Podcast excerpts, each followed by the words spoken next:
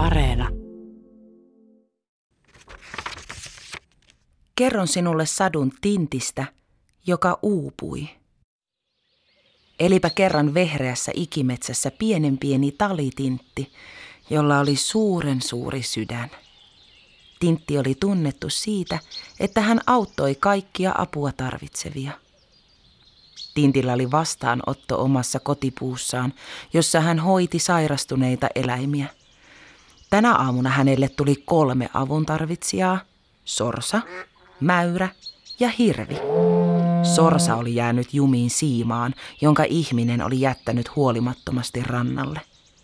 Mäyrä taas oli koditon ja nälkiintynyt, sillä hänen pesäkolonsa oli jyrätty ihmisten rakennelmien tieltä.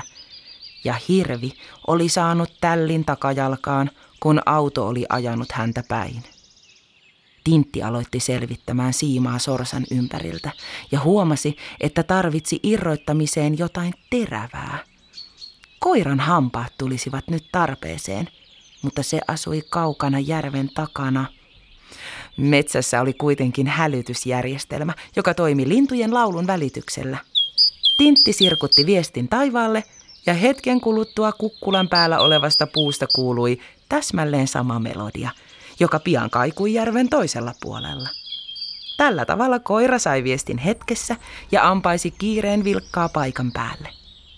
Koira ujutti varovasti siiman suuhunsa ja puraisi sen katki, ja niin sorsa pääsi vapaaksi. Sitten oli mäyrän vuoro. Hän tarvitsi väliaikaisen pesäkolon, jossa voisi asustaa, kunnes löytäisi uuden kodin. Tintti ohjeisti mäyrän viereisen puun juurelle, jossa sijaitsi ihanteellinen pesähotelli. Siellä mäyrä saisi levätä. Tintti toi nälkäiselle mäyrälle ensihätään marjoja ja tammenterhoja, jotta tämä saisi voimia uuden kodin etsimiseen. Lopuksi vuoroon tuli hirvi, joka piteli kipeää jalkaansa koholla. Jalka oli murtunut, eikä hirvi pystynyt varaamaan painoa sen päälle. Tintti lensi metsään etsimään tukipuita, jotka hän sitoisi hirven jalan ympärille siiman avulla niin, että se luutuisi ehjäksi ajan kuluessa. Tällaisia olivat Tintin päivät viikosta toiseen, kuukaudesta kuukauteen ja vuodesta vuoteen. Hän hädin tuskin ehti itse syödä ja levätä, koska auttoi aina muita. Siinä kiireessä ja tohinassa Tintti ei huomannut, että tarvitsikin itse apua. Tintti oli alkanut uupua. Ensin uupumus alkoi erittäin pitkäkestoisena flunssana.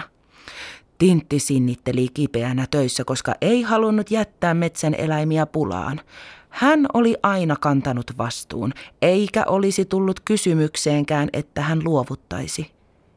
Joka aamu Tintti tunsi itsensä yhä väsyneemmäksi ja väsyneemmäksi, eikä tuntenut iloa mistään.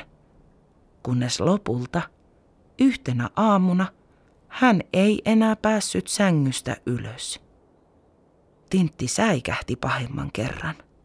Eihän hänelle voisi tapahtua mitään tällaista. hän oli aina se, joka jaksoi ja pystyi mihin vain. Tinttiä alkoi itkettää – hän ei voinut ymmärtää. Metsän eläimet kuulivat pian Tintin tilanteesta ja tulivat paikan päälle ihmettelemään. Jokainen toi Tintille omista talvivarastoistaan ruokaa, lämpimiä villoja, yrttejä ja lukemista. Lisäksi metsän eläimet keskustelivat, että Tinttiä ei saanut jättää nyt yksin. He sopivat vuorot, jolloin jokainen olisi hänen luonaan auttamassa – he ruokkivat, pitivät seuraa, paijasivat ja yrittivät piristää tinttiä. Mutta aluksi tintti vain itki, nukkui ja söi. Metsän eläimet päättivät, että he voisivat yhdessä pitää tintin vastaanottoa ja auttaa apua tarvitsevia metsän eläimiä.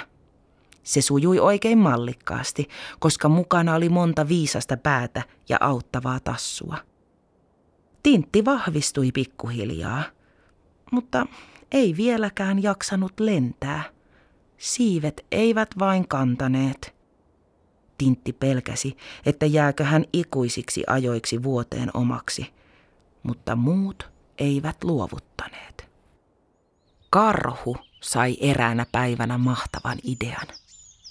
Jos Tintti ei jaksa mennä ulos, niin silloinhan Tintti pitää viedä ulos. Se varmasti piristäisi. Karhu kampasi päänsä päälle pehmoisen karvatötterön, johon Tintti laitettiin istumaan. Ja niin alkoivat karhun ja Tintin retket. Karhu näytti Tintille uusia seutuja ja tutustutti Tintin uusiin eläimiin. Ensimmäisenä he tekivät tuttavuutta saukkoihin, jotka liukuivat mäkeä alas järveen riemusta soikeana. Karhu sanoi Tintille, nyt mennään, ja alkoi laskea pyllymäkeä veteen saukkojen perässä. Tintti nauroi, kikatti ja kiljui päälaelta. Hän ei ollut koskaan kokenut mitään näin hauskaa. Molskahdettua järveen Tintti kysyi saukoilta. Onko mäen laskeminen teidän työtä? Saukot ihmettelivät Tintin kysymystä ja nauroivat yhteen ääneen. Ei, me tehdään tätä vain huvin vuoksi. Tintti mietti, ettei ollut koskaan elämässään tehnyt mitään vain huvin vuoksi, vaan siitä piti aina olla jotain hyötyä. Matka jatkui. Seuraavaksi karhu tutustutti Tintin kissaan, joka oli metsän suuri zen-mestari. Kissa otti rennosti ja makoili auringonpaisteessa. Tintti kysyi, kuinka sinulla on aikaa makoilemiseen? Eikö sinulla ole tärkeämpääkin tekemistä kuin loikoilla maassa? Kissa katsahti Tinttiä viisailla silmillään ja sanoi, mikään ei tuo suurempaa onnea kuin rauhassa oleminen. Kuunnellen, katsellen ja hengitellen. Jos on koko ajan kiireinen, ei ehdi huomata omia tunteita ja ajatuksia. Pysähtyminen on tärkeä taito. Eikö se ole tylsää, Tintti kysyi. Tylsyys on parasta, mitä tiedän. Siitä tulee hyvä olo, kissa vastasi. Tintti tajusi, ettei hän ollut koskaan elämässään kokenut tuollaista suurta rauhaa. Hän oli aina ollut kiireisenä menossa jonnekin. Hän suunnitteli tulevaisuutta ja murehti mennyttä, mutta ei koskaan antanut itsensä pysähtyä. Viimeiseksi karhu esitteli Tintille heinäsirkan, joka vain soitteli viuluaan. Tintti kysyi, miksi sinä soitat viulua? Heinäsirkka naurahti. Tämä on elämän tapani, harrastukseni ja iloni. Yritän houkutella morsianta luokseni soitolla ja annan luovuuteni kukkia. Keksin aina uusia melodioita ja soitan ulos sitä tunnetta, mikä minulla sisimmässäni on. Tintti ajatteli, ettei hän ollut milloinkaan elämässään harrastanut mitään. Hän oli vain puurtanut päivästä toiseen. Tintti sai niin paljon iloa ja uusia ajatuksia näistä retkistä ja kaikesta huolenpidosta, että hänen siipensä alkoivat pikkuhiljaa kantamaan. Ensin pari siiven iskua, sitten lyhyt lentomatka kukkulan päälle, sitten järven yli ja pian hän oli melkein ennallaan. Hän ymmärsi, että jokainen elävä olento tarvitsi huolenpitoa ja rakkautta. Kukaan ei ollut niin vahva, että pystyisi elämään ilman tukea. Jokainen meistä tarvitsi lepoa, leikkiä ja iloa tärkeiden tehtävien rinnalle.